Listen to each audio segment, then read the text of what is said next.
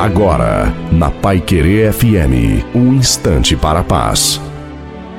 A paz do Senhor, meus irmãos. Aqui quem vos fala é o pastor Carlos Mardegan Filho. Eu quero agradecer a Pai Querer FM pelo momento para pregar o evangelho, a oportunidade de falar de Jesus e aos ouvintes também.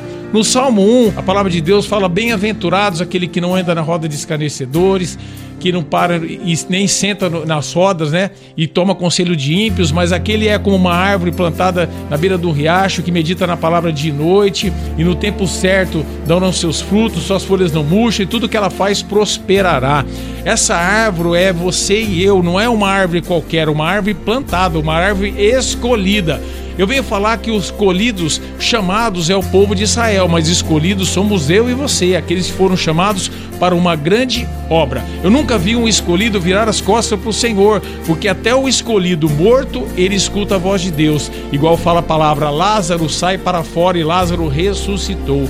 Então hoje, irmãos, que nós possamos ser essa árvore plantada na beira do riacho e a árvore de Deus ela permanece aonde? Ela tem raízes. Aonde é a nossa raiz? É no evangelho, no jejum, na oração, na busca incessante pelo Senhor Jesus. Então, irmãos, que essa palavra possa entrar no coração de cada um de vocês e possam frutificar, porque tudo que você fizer prosperará em nome de Jesus.